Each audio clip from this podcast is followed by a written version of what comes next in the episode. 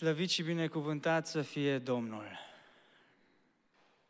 Mulțumesc lui Dumnezeu pentru dragostea și bunătatea sa, care și-a arătat-o peste mine, peste familia mea. După cum spuneam și duminică, Dumnezeu a fost cu noi, s-a îndurat de noi, ne-a păzit, am ajuns cu bine acasă.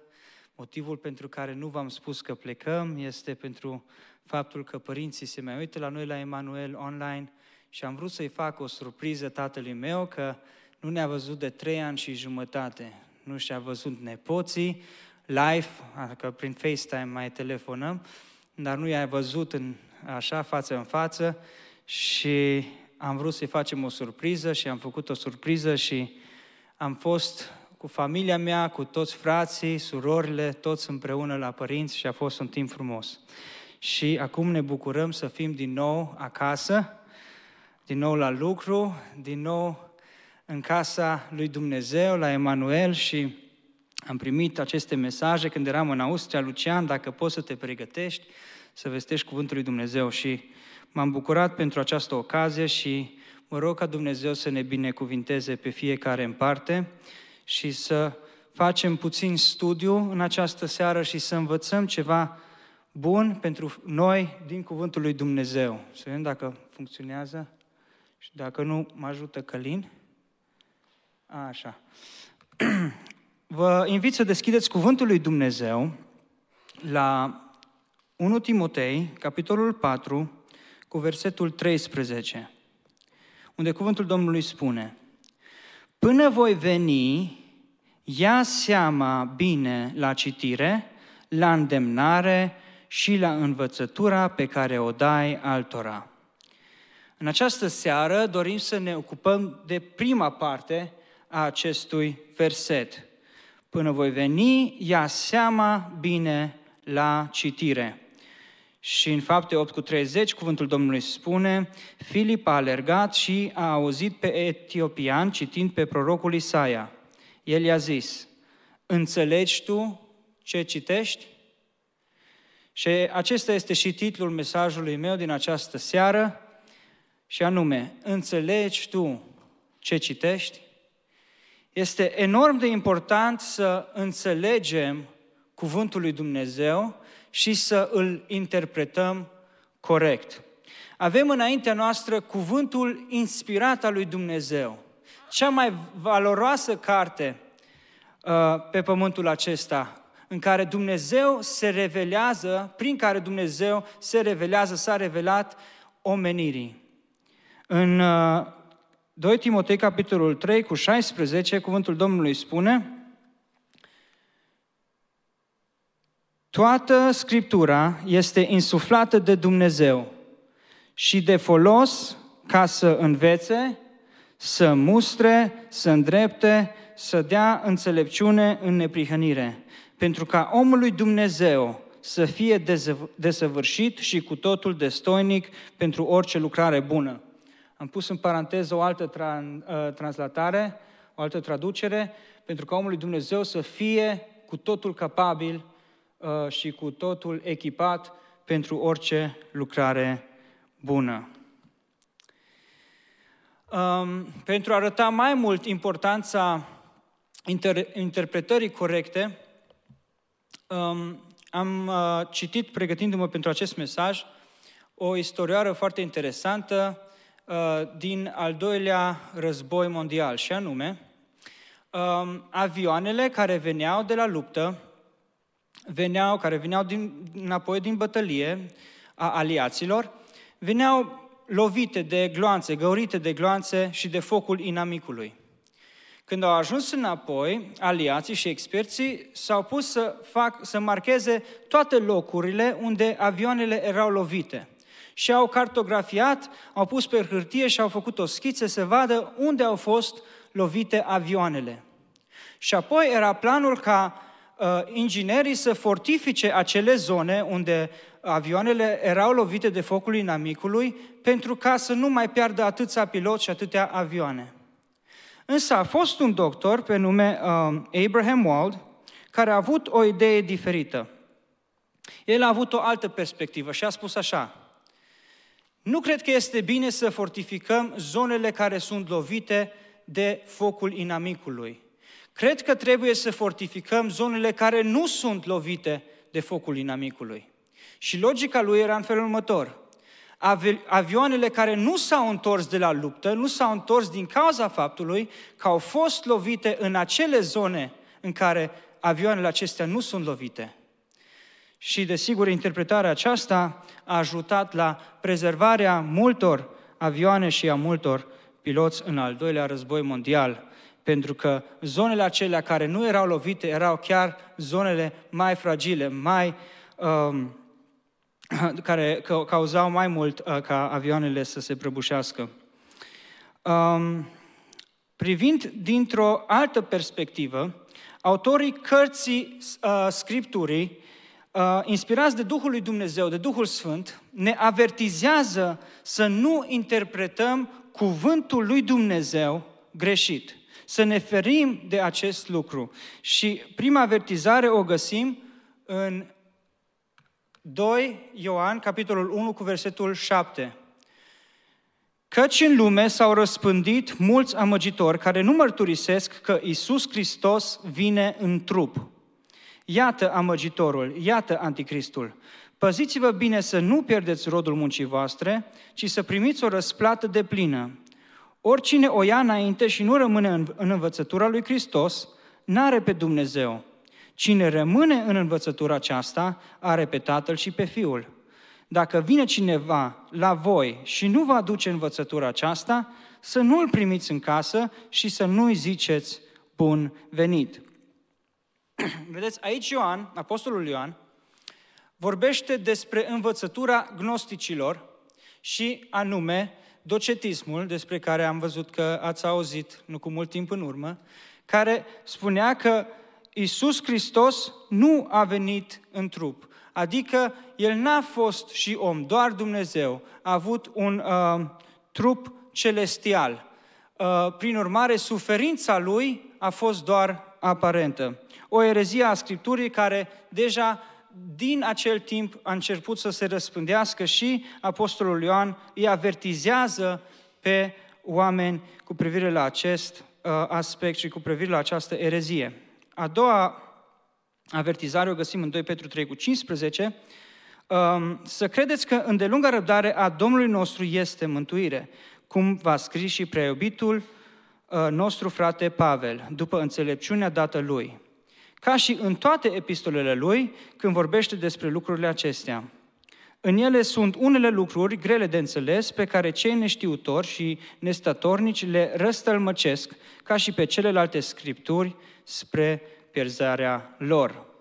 A treia avertizare, Galateni 1 cu 8, dar chiar dacă noi înșine sau un înger din cer ar veni să vă propovăduiască o evanghelie deosebită de ceea pe care v-am propovăduit-o noi, să fie anatema. Foarte interesant pasaj. Și apoi, a patra avertizare, să nu adăugăm și să nu scoatem din cuvântul lui Dumnezeu, Apocalipsa, capitolul 22, cu 18 și 19. Mărturisesc oricui aude cuvintele prorociei din cartea aceasta, că dacă va adăuga cineva ceva la ele, Dumnezeu îi va adăuga urgile scrise în cartea aceasta. Și dacă scoate cineva ceva din cuvintele cărții acestei prorocii, îi va scoate Dumnezeu partea lui de la pomul vieții și din cetatea sfântă scrise în cartea aceasta. Desigur, ați auzit de două ori mențiunea cartea aceasta, însă mulți teologi spun din cauza faptului că aceste cuvinte au fost scrise la sfârșitul Scripturii, se pot aplica la toată Scriptura și dacă ne gândim în mod logic, considerând că toată Scriptura este insuflată de Dumnezeu, face sens că uh, cuvântul Domnului se referă să nu uh, denaturăm între cuvântul al lui Dumnezeu, să nu scoatem, să nu adăugăm la cuvântul Domnului la cuvântul revelat. De aceea, când faci hermeneutică, pentru că acesta este termenul teologic și, de fapt, termenul care l-am învățat din greacă, se folosește și la altă literatură, nu doar la scriptură, când faci hermeneutică, când interpretezi cuvântul lui Dumnezeu, trebuie să urmezi anume principii. Pentru ca, să răspundem la prima întrebare care am pus-o în această seară, pentru ca să înțelegem bine ce citim în cuvântul Domnului. Deci, primul principiu la care, uh, pe care dorim să-l punem la inimă este principiul literar. Principiul literar. 1 Timotei, capitolul 4 cu 13. Până voi veni, ia seama bine la citire. Și doresc să vă aduc un exemplu. Uitați aici ce frumos. Psalmul 119 cu 67. L-am învățat de la fratele Lazar, uh, n-am dat eu personal, l-am citit Scriptura, dar uh, nu mi-a sărit în ochi cum mi-a sărit fratele păstor Lazar și el a fost la noi la Eclesia și ne-a arătat. Uh, până ce am fost smerit, rătăceam, dar acum păzesc cuvântul tău. Cum să înțelegem noi versetul acesta? Până ce am fost smerit, rătăceam, dar acum păzesc cuvântul tău. Adică, până ce am fost un om smerit, rătăceam. Dar acum, că nu mai sunt smerit, păzesc cuvântul tău. Oare aceasta ne spune psalmistul? Nu, vedeți? Este o virgulă după smerit și, și dacă totuși accentuăm corect, e dificil de înțeles. Până ce am fost smerit, rătăceam. Dar acum păzesc cuvântul tău și parcă totuși n-am adus claritate, așa De favorul, să știți că este limba română în cazul acesta. Deci un argument că poate nu o să vorbim română în cer. Nu, nu știu ce limbă o să vorbim. E fratele Lazar aici să mă amendeze. Ok. Deci, în engleză, until I have been humbled, until I was humbled, nu until I was humble. Vedeți, în engleză se vede diferența. Până ce am fost smerit, adică am fost smerit de cineva, dar pentru cei care poate sunteți, nu sunteți din Statele Unite și nu citiți în limba engleză, să nu vă amăgiți, să nu fiți supărați, pentru că dacă citiți patru versete mai jos, în versetul 71, cuvântul Domnului spune, este spre binele meu că mai smerit, ca să învăț orânduirile tale. Aceasta confirmă um, că am înțeles corect uh, versetul 67, da? Deci, citește cu atenție, citește corect cuvântul Domnului. Apoi, când citim cuvântul Domnului și cercetăm și dorim să dăm interpretare cuvântului, dorim să facem exegeză, nu eisegeză. Ce sunt acești doi termeni, din nou, din limba greacă? Exegeza este procesul în care faci tot posibilul să scoți din pasaj interpretarea, din pasaj înțelesul și studiezi contextul istoric, cultural, contextul teologic, contextul uh, care era în acea vreme și încerci să scoți înțelesul acestui, acelui pasaj pe care îl studiezi. Pe când în esegeză introduci tu sau cel care face lucrul acesta, introduce um, semnificație pasajului din mintea, născurcirea minții lui sau din alte uh, idei, principii uh, din uh, aceea vreme în care el studiază. Uh, un uh, exemplu pentru a vedea diferența între aceste două este Apocalipsa, capitolul 3, cu versetul 15 la... Ne uităm până la 18 acum. Știu faptele tale că nu ești nici rece, nici înclocot.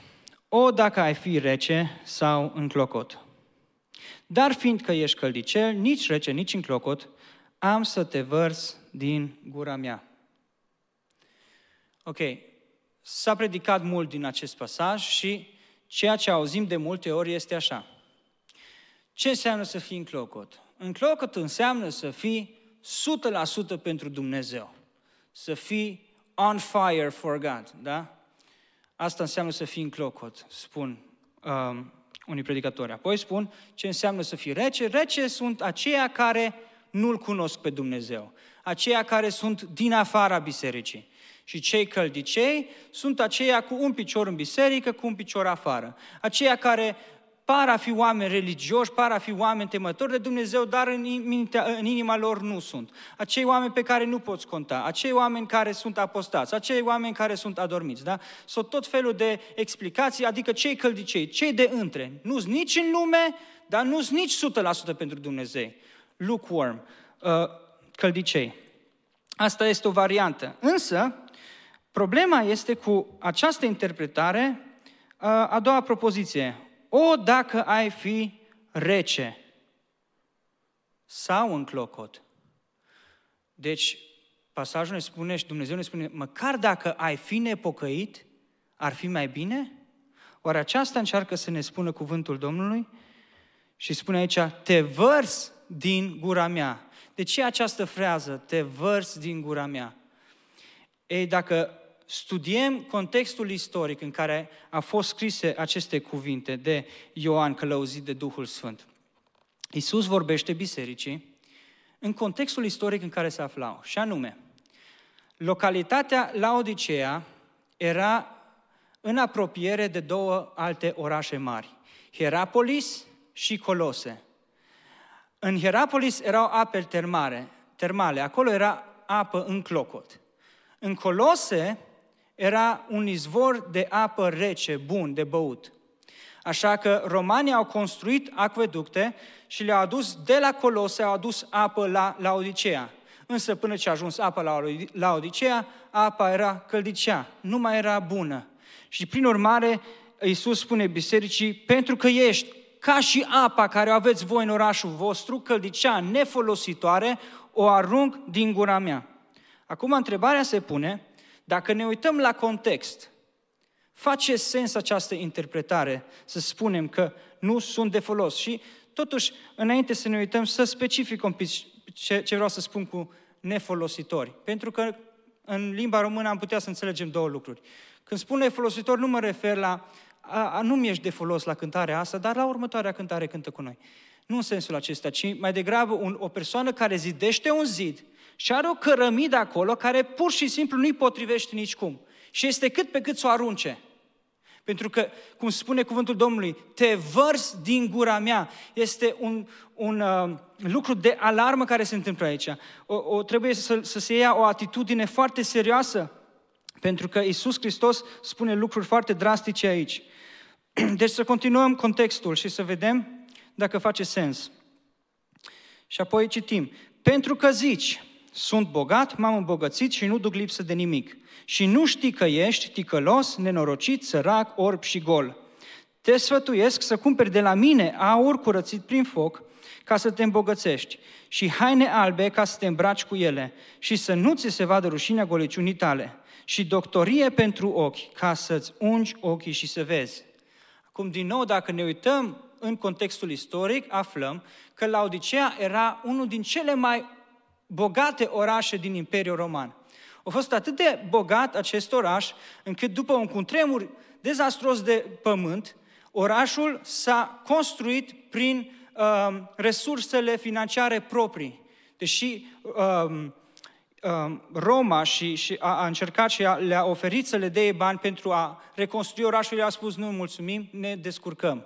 Deci atât de multe resurse aveau. Mai mult de atâta, era cunoscut pentru comer- comerțul uh, unei lâne negre și pentru o alifie pentru ochi. Deci, din nou, Iisus Hristos folosește contextul istoric pentru a, le, a îi face să înțeleagă cât de rea și cât de tristă este starea lor spirituală. Da? Spui că ești bogat, dar ești nenorocit, sărac, orb și gol. Cumpără de la mine.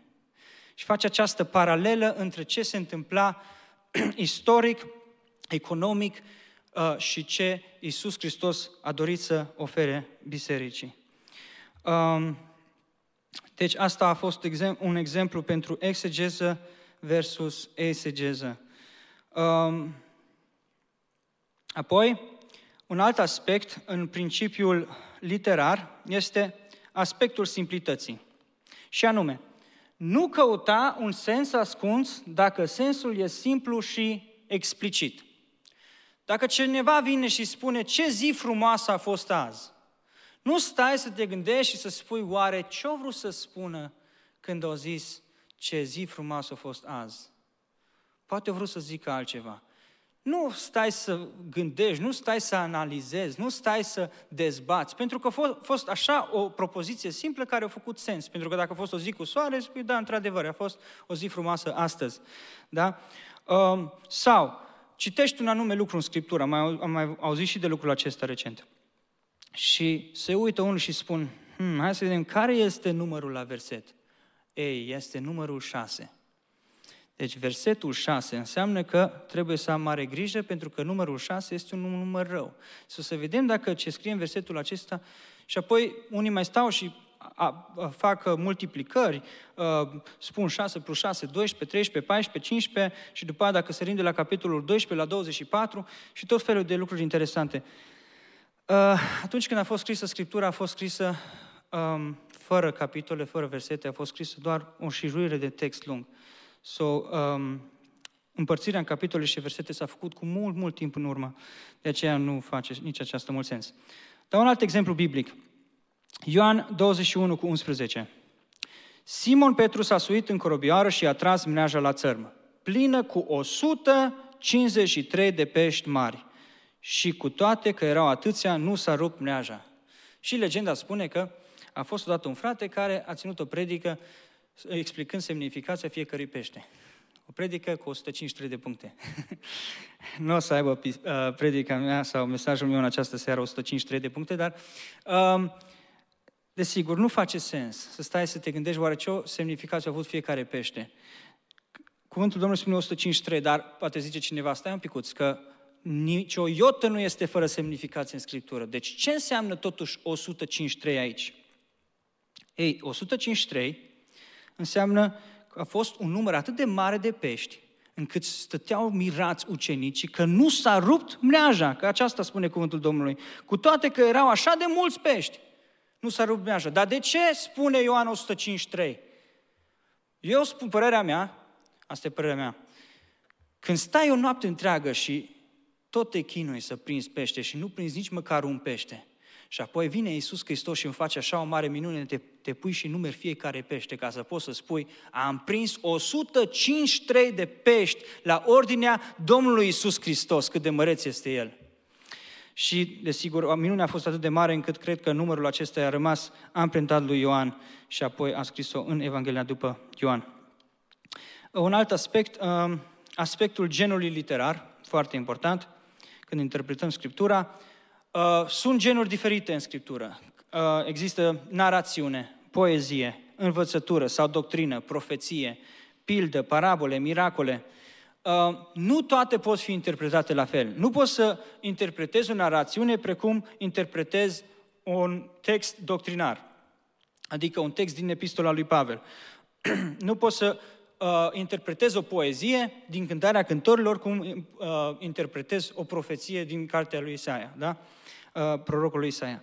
Deci aici, desigur, trebuie avut grijă, însă nu intru în detaliu acum. Apoi, al doilea mare principiu în interpretarea Scripturii este principiul gramatical.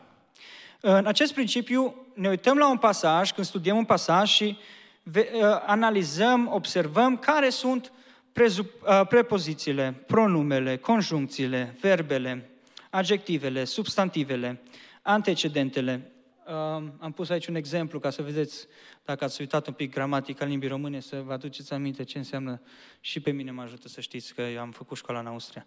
Așa. Ana a spus lui Ioan să vină, dar el. Da? El a fost Ioan. Asta e un antecedent. Și participiu care modifică verbul. Aici n-am mai pus exemple, dar este verbe care sunt deja în trecut. Visat, găsit, plecat. Asta ar fi participii. De ce este important Uh, acest principiu al gramaticii sau principiul gramatical? Este important pentru claritate, este important pentru o interpretare corectă și mai profundă a cuvântului lui Dumnezeu și este foarte important pentru ca să înțelegi lungimea unui pasaj. Enorm de important când studiezi un pasaj, pentru că trebuie să știi care e contextul unde începe pasajul și unde se gata, ca să nu îmbin două pasaje și poate se mai contrazice ce se spune, dar de fapt sunt două pasaje diferite, uh, două întâmplări diferite. Noi nu știm, s-a scris un pasaj și poate a trecut vreo 4-5 zile între ce s-a scris. și noi le îmbinăm ca și cum a fost în aceeași zi sau în, același, în aceeași conversație. Da? De aceea sunt foarte importante, în mod deosebit, conjuncțiile în, pentru acest al treilea aspect. Și pentru a face un mic exercițiu, am pregătit uh, trei versete și pentru cine a făcut exegeză biblică o să fie probabil puțin amuzant, o să zâmbiți probabil pentru că de obicei când se face o exegeză ar trebui să fie complet plin aici ecranul. Am luat doar, doar un pic la suprafață să ne uităm la anumite lucruri. Doar ca să vedeți un pic importanța acestui principiu. Deci, Roman 5 8. Dar Dumnezeu își arată dragostea față de noi prin faptul că pe când eram noi încă păcătoși, Hristos a murit pentru noi. Acesta este primul verset la care ne uităm. Deci, uh, primul cuvânt este cuvântul dar, o conjuncție care ne arată, pasajul nu a început aici. Noi astăzi, pentru uh, a fi mai eficienți cu timpul, începem versetul 8. Dar pasajul, de fapt, începe mai dinainte. Da? Dar Dumnezeu își arată, vedeți, cuvântul arată apare în timpul prezent. Pentru că Dumnezeu întotdeauna El își arată dragostea. Dumnezeu nu doar și-a arătat dragostea, Dumnezeu este dragoste, de aceea El își arată dragostea față de noi prin faptul că pe când eram încă, pe când eram, vorbește de trecut, și aici am pus și eu o conotație interpretativă, anume arată faptul că dragostea lui Isus este necondiționată, pentru că pentru cuvântul El își arată dragostea pe când noi eram încă păcătoși, dar avem și cuvântul eram trecut, care o să facă foarte mult sens în curând, încă, încă cuvântul încă arată ceva o să se schimbe în curând. Deci, pentru, pe când eram noi încă păcătoși, Hristos a murit pentru noi. Aici am subliniat Hristos și în celelalte două versete am subliniat lucrarea lui Hristos. Mergem la următorul verset. Oh, am uitat un lucru, așa, sorry. De trei ori apare cuvântul noi aici în acest verset. De ce? Pentru că în contextul teologic, în contextul istoric în care se afla Pavel, el era înconjurat de mulți evrei, că erau și evrei printre neamuri, da? Și evreii spuneau că ești mântuit prin împlinirea legii. Și Pavel în continuu accentuează noi, noi, noi suntem mântuiți. Noi suntem, da, uh, Hristos a murit pentru noi. Când noi eram păcătoși, Hristos a murit pentru noi uh, El și-a arătat dragostea față de noi. Nu doar față de mine, nu doar față de evreul acela care zice că împlinește toată legea, nu, nu doar față de fariseu, față de noi toți. Uh, așa, mergem la următorul verset, versetul 9. Deci, din nou conjuncție, cu atât mai mult acum, am ajuns la timpul prezent și avem contrastul între versetul trecut eram și acum, când suntem, din nou, prezent, socotiți neprihăniți. Vedeți?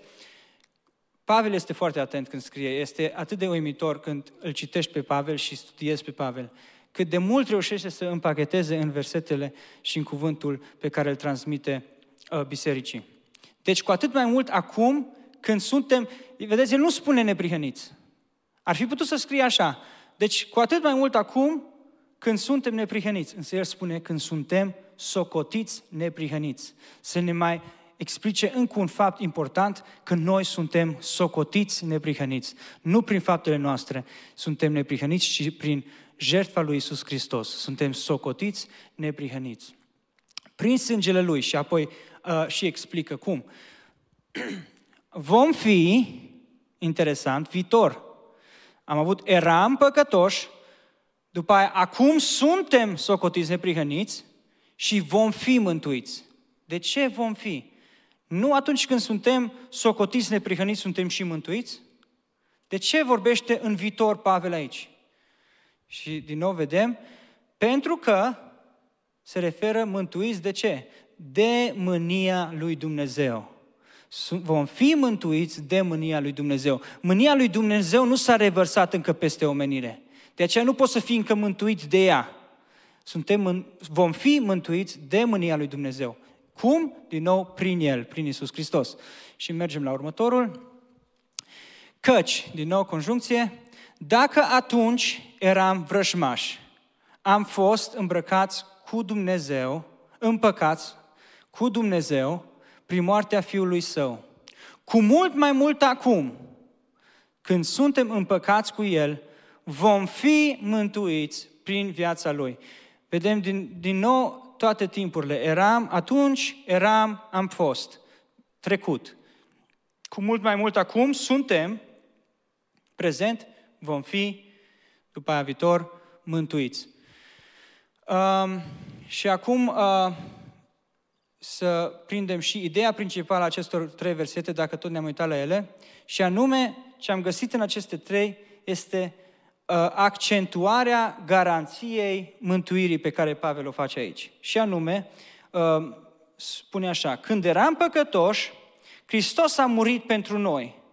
Cu atât mai mult acum când suntem socotiți neprihăniți, vom fi mântuiți de mânia lui Dumnezeu. Și apoi se repetă și spune, atunci când eram vrăjmași, am fost împăcați. Adică atunci când eram vrăjmași, când cu atât mai mult nu am meritat să fim împăcați, când atunci când eram vrăjmași, am fost împăcați, cu cât mai mult acum, când suntem împăcați, vom fi mântuiți. Adică a vrut să, a vrut să aducă garanția, a vrut să, să comunice bisericii importanța faptului că vom fi mântuiți. Va veni o zi când vom fi mântuiți de Dumnezeu, uh, de mânia lui Dumnezeu și vom petrece cu El o veșnicie. Asta a fost principiul gramatical și doar suprafața principiului gramatical pentru că s-ar mai putea studia pe el mult. Trecem la următorul principiu. Principiul contextului. Un principiu enorm de important. Cât de multe erezii uh, s-au uh, întâmplat în istoria omenirii din cauza faptului că nu s-a ținut cont de principiul contextului. Și aici sunt uh, patru aspecte la care ne uităm, anume contextul istoric, cultural, contextul geografic, contextul literar și contextul teologic. Primul, contextul istoric-cultural. În contextul istoric-cultural dorim să aflăm când a fost scris acest pasaj. Cum a fost? A fost o vreme de pace? A fost o vreme de război? Apoi, care a fost contextul religios în vremea aceea? Ce tradiții au fost în vremea aceea? Asta, asta, desigur, toate aceste aspecte ne ajută să înțelegem mai bine un pasaj. Și aceste lucruri, dacă le țineți cont, uh, când studiați un pasaj, când doriți să interpretați un pasaj, veți găsi cu mult mai multă profunzime în pasaj și va fi cu mult mai frumos cuvântul lui Dumnezeu pentru dumneavoastră. Asta vă pot garanta 100%. Uh, care, care au fost legile în timpul acela? Care a fost mentalitatea? Pentru că noi citim cuvântul Domnului cu o anumită mentalitate. Da, trăim în America, uh, există mentalitatea aceasta materialistă și cu mentalitatea noastră din al 21-lea secol merge și interpretăm un cuvânt care a fost scris acum 3000 de ani în urmă că unde era complet o altă mentalitate. De aceea, da, spun teologii, dacă vrei să interpretezi cuvântul corect, trebuie să înțelegi cum au gândit oamenii aceia, ce valori aveau ei atunci și așa mai departe. Apoi, care erau practicile familiare? Căsătoria, de exemplu, la evreți ținea o săptămână. Cum era moartea? Uh, se ardeau trupurile, se îngropau trupurile, ce se făcea, da? Uh, apoi, percepția lumei spirituale. Care era percepția lumei spirituale atunci când a fost pasajul scris pe care îl studiez? Care era mâncarea, îmbrăcămintea, care erau podoabele, da? Pe vremea aceea, uh, vedem că în contextul uh, român, de după comunism, sunt anumite înțelegeri cu privire la podoabe și apoi citim despre Rebecca, că a mers și a primit un o verigă în nas, dacă nu greșesc, da? Așa? Și desigur că pare ciudat pentru noi, nu? Dar dacă studiem contextul, probabil înțelegem mai mult. Apoi, care a fost economia pe vremea aceea? Uh, business am pus aici. Um, uh, un exemplu bun ar fi uh, vasul de alabastru, 300 de dinari. Când citești, ok, Maria Magdalena a spart un vas de alabastru, a costat 300 de dinari. Ok, good for her. Dar când studiezi și zici, stai un picuț, 300 dinari, asta a fost salariul unei persoane pe un an întreg. Deci ea și-a pus salariul unui an întreg la picioarele lui Isus într-o clipă. omenește vorbind, încep să înțelegi de ce oamenii au fost un pic, s-au comportat, s-au zis lucrurile pe care le-au zis, da? Să puteau ba, da banii aceștia săracilor, nu? Cum spunea. A, a fost o, o dărnicie extraordinară, însă dragostea ei pentru Isus Hristos a fost atât de mare. Să aduci tu salarul unui an întreg și să-l pui așa la picioarele Isus, este un lucru imens. Um, apoi, educație. Care a fost educația în vremea când a, s-a scris pasajul? Și la acest aspect, personal, sunt deosebit de impresionat, considerând că nivelul de educație nu a fost pe vremea uh, când s-au scris anumite cărți, cum este în ziua de astăzi. Însă, se vede puterea Duhului Sfânt și revelația Lui prin faptul că uh, cuvântul Domnului ne vorbește cu atâta acuratețe, chiar și în privința lucrurilor de, științifice de, despre acest pământ. Da? Faptul, de exemplu, în Isaia, că pământul este rotund. Înainte să descopere greci lucrul acesta. Nu că Biblia ar fi o carte științifică, că nu acesta este scopul Scripturii și să nu facem greșeala să mergem să încercăm să facem știință cu Scriptura. Că nu acesta este scopul pentru care Dumnezeu ne-a dat-o. Însă, cum spuneam, sunt impresionat cu câtă acuratețe vorbește chiar și despre lumea științifică cuvântul lui Dumnezeu. Um, apoi, uh, al doilea context, contextul uh, geografic în uh, principiul contextului, și anume, care a fost infrastructura pe vremea când s-a scris acest pasaj? Um, cum erau străzile uh, pe vremea aceea? Care erau mijloacele de transport? Pentru ca să înțelegi uneori anumite pasaje, face, e important să înțelegi cam distanțele, modul cum oamenii mergeau dintr-un loc în celălalt, da? Ei călătoreau pe că, cămile, măgari, cai, mergeau mult pe jos, când studiezi acest aspect, începi să înțelegi mai mult ce mare efort au depus evreii când au zis că noi nu mergem prin Samaria, noi ocolim Samaria când mergem în Iudea, sau când mergem la Galileea și venim înapoi. Uh, pentru cei care ați fost în Israel, eu personal n-am fost, dar am citit, când înconjori Samaria, te duci prin Valea Erihonului și din Erihon, Erihonul este la 800 de feet uh, sub nivelul mării. Și Ierusalimul este la 2600 de feet deasupra, altitudine, deasupra nivelul mării. Gândiți-vă cât de mult au urcat oamenii aceștia să ajungă la Ierusalim, de la Ierihon. Ce mare sacrificiu, mergi cu familia, mergi cu copii. Uh, nu e ca și astăzi că mergem și spunem, păi, ce mă duc, 55 or 57, că mă duc pe, de la, să zicem, Newport către Corona. Doesn't matter, 5 minute în plus, uh, stau în mașină confortabil. Pentru ei a fost un mare lucru și uh, Uh, este, este foarte interesant când te uiți la aceste detalii. Care a fost climatul uh, în vremea aceea, da? Deșert, verdeață. De ce este important? Uh, când citești despre Avram și Lot, nu e tot una că Avram i-a zis la Lot, alege unde vrei să fii. Acolo unde e verdeață, că dacă tu alegi dreapta, eu aleg stânga, dacă tu alegi stânga, eu aleg dreapta. Când Lot a ales verdeața, după cum climatul în Israel este foarte uscat, Avram a rămas cu muntele și turmele erau mari, că de, de fapt de, din cauza aceasta s-au și certat, da, din cauza turmelor, că aveau foarte multe. Imaginați-vă, nu a fost un lucru ușor. Din nou Avram este obligat să se bazeze pe credința sa în Dumnezeu, că Dumnezeu îi va purta de grijă. Acolo, în locurile uscate, muntoase, unde nu, este atâtea, nu sunt atâtea resurse cum erau în vale. Însă Avram are credință în Dumnezeu. Apoi, ce clădiri erau pe vremea aceea, cum erau construite, um, topografie, munți, văi, mări, lacuri, orașe. Uh, în Scriptură, vedeți, întotdeauna oamenii mergeau în sus spre Ierusalim. Noi când gândim, noi gândim cartografic, dar noi gândim, uh, ne gândim cu harta harta, noi ne uităm, ne gândim la hartă și spunem, mă duc în sus, că mă duc spre nord. Ei, când mergeau în sus, se refereau că mergeau în sus altitudine. De a fiecare mergea în sus spre Ierusalim. Uh, nu era neapărat o conotație spirituală, dacă doriți să găsiți, este ok, dar uh, ideea era că Ierusalim era la altitudine, cum spuneam, foarte înaltă, 2600 de feet uh, deasupra nivelul mării și oamenii mergeau în sus spre Ierusalim. Ok. Apoi, care este contextul literar? Să nu-l confundăm cu principiul literar. Uh, contextul literar vorbește despre contextul în care a fost scris.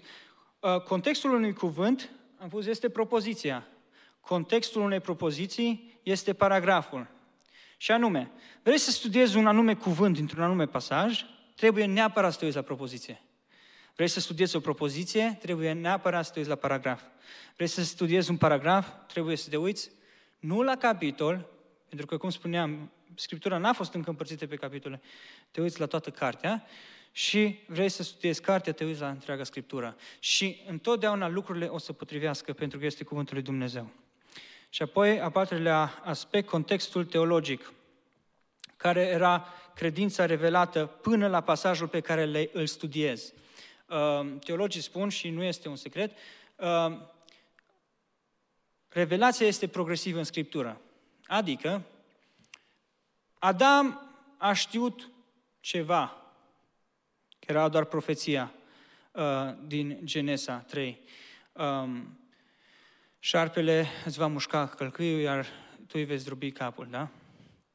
Uh, Avram a știut mai mult, Moise a știut mai mult. Cu câte mai multe știm noi, după ce toată lucrarea este sfârșită și avem Scriptura în mâini, uh, toată revelația lui Dumnezeu.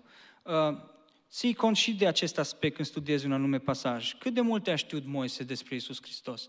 Uh, n-a știut la fel de multe ca și Pavel, n-a știut de, la fel de multe ca și Petru, care a fost cu el. Da? Persoana lui Isus Hristos, că a avut revelații deosebite cu privire la Dumnezeu, asta desigur că este adevărat, mai mult ca și poate mulți alți profeți și oameni al lui Dumnezeu din Scriptură. Apoi, legămintele, promisiunile, adevărurile revelate de Dumnezeu, care a fost contextul păgân pe, în, în vremea aceea, practicile, tradițiile, Uh, și accesul la Cuvântul lui Dumnezeu, un alt aspect important, pentru că noi avem astăzi toți acces la Cuvântul lui Dumnezeu, însă noi poate ne uităm la anumiți oameni în Scriptură și zicem, păi cum s-a comportat așa? Păi cum au făcut aceste lucruri? Dar poate el n-a avut accesul pe care l-ai tu la Cuvântul lui Dumnezeu. Uh, de exemplu, în 2 Împărați, capitolul 22 cu 8, citim că atunci marele preot Hilchia i-a zis lui Șafan, logofătul, am găsit cartea legii în casa Domnului. Și Hilchia a dat cartea lui Șafan și Șafan a citit-o. Da? Teologii spun aici că cartea legii a fost pierdută pentru aproximativ 50 de ani. 50 de ani, de aceea Iosia când primește cartea spune, dă să vedem dacă chiar e adevărat ce scrie aici. Oare chiar e adevărat ce scrie aici? Că dacă e adevărat, atunci avem probleme serioase, da? Parafrazez cuvintele mele, dar... Păi, al patrulea principiu, și ajungem, ajungem către sfârșit. Principiul validării. Foarte important principiu. Uh, interpretarea pe care o dai unui pasaj trebuie să o validezi, trebuie să o verifici. Trebuie neapărat să o verifici. Uh, și cum faci lucrul acesta? În primul rând, Scriptura trebuie întotdeauna interpretată cu Scriptura. Anume, citești un anumit principiu în Scriptură. Înainte ca să zici, ok, 100% asta înseamnă, vrei să verifici, mai este undeva în Scriptură în care Dumnezeu vorbește despre acest principiu?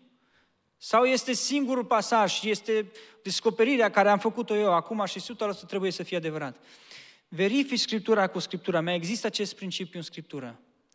Uh, sau chiar se contrazice cu un alt principiu în Scriptură? Pentru că dacă se contrazice, probabil a interpretat pasajul greșit. Da? Deci Scriptura se uh, verifică cu Scriptura. Și s-au făcut mari erori în uh, istoria omenirii din cauza că unii oameni n-au făcut lucrul acesta. Exemple avem, exemplu purgatoriului. Da? În ambele religii, atât cât și la uh, catolici și la ortodoxi. Uh, denumirile sunt puțin diferite, dar este același principiu, da? În care au luat un pasaj, o parte unui pasaj și l-au interpretat și au făcut teologie din el. Uh, apoi închinarea la Maria, la Sfinți, Petru, prima, primul papă, da? Iară se bazează pe un verset unde zice că Petru, tu vei fi stânca pe care voi zidi biserica și Petru în epistola lui spune că stânca este Isus Hristos, dar probabil ei n-au mai văzut lucrul acesta. Deci, uh, o altă erezie care s-a întâmplat chiar și în cercurile noastre, dacă suntem onești, ne aducem aminte cu siguranță, și anume, ești mântuit numai dacă ai darurile Duhului Sfânt, dacă ești botezat cu Duhul Sfânt. Nu este aceasta ce ne învață Scriptura și desigur că și această teologie s-a corectat. Ce nu înseamnă că nu este bine să fii botezat cu darurile Duhului Sfânt. Este foarte bine și foarte necesar, în mod deosebit în vremurile care trăim, însă nu este una din condițiile mântuirii. Condiții, pentru a fi mântuit trebuie să crezi în Isus Hristos ca și Domn și să te pocăiești de toate păcatele și prin jertfa Domnului Isus Hristos ești mântuit. Apoi, o altă, o altă eroare, o altă greșeală care se face aici, accentuarea unui pasaj asupra altui pasaj cu mai mare importanță. Adică vezi un principiu care ție personal îți place foarte mult. Să luăm, de exemplu, spărarea picioarelor, da? Unii spun, nu, e extrem de important, e extrem de important și îl faci mai important ca și doctrina despre jertfa lui Isus Hristos. Și în anumite locuri se întâmplă că auzi mai multe predici despre asemenea subiecte decât despre uh, mesajul jertfei Domnului Isus Hristos, mesajul celtrar al, pentru noi ca și creștini. Auzi mai multe mesaje despre tot felul de încredințări, despre tot felul de lucruri. Uh, mulțumim Domnului că la Emanuel nu este cazul. Da? Dar se întâmplă, se întâmplă um, în, în, chiar și în comunitatea română și desigur că este un lucru uh, trist. De aceea, dacă Scriptura vorbește despre un anume subiect de extrem de multe ori, probabil Dumnezeu vrea să ne spună că acest subiect este foarte important.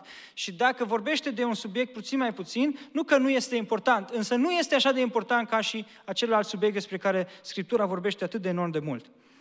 Uh, apoi, un alt uh, aspect al principiului validării este verifică cu cei de aproape. Verifică cu cei de aproape. Și anume, ai găsit un pasaj în Scriptură, nu ești 100% sigur dacă le-ai interpretat corect. Du-te și întreabă pe păstorul din biserică sau păstorii din biserică. Vezi ce spune ei cu privire la acest pasaj. Îl interpretează și ei la fel cum îl interpretezi tu. Întreabă ca dacă, ok, copiii avem numai uh, teenagers, da? Briana, Michaela.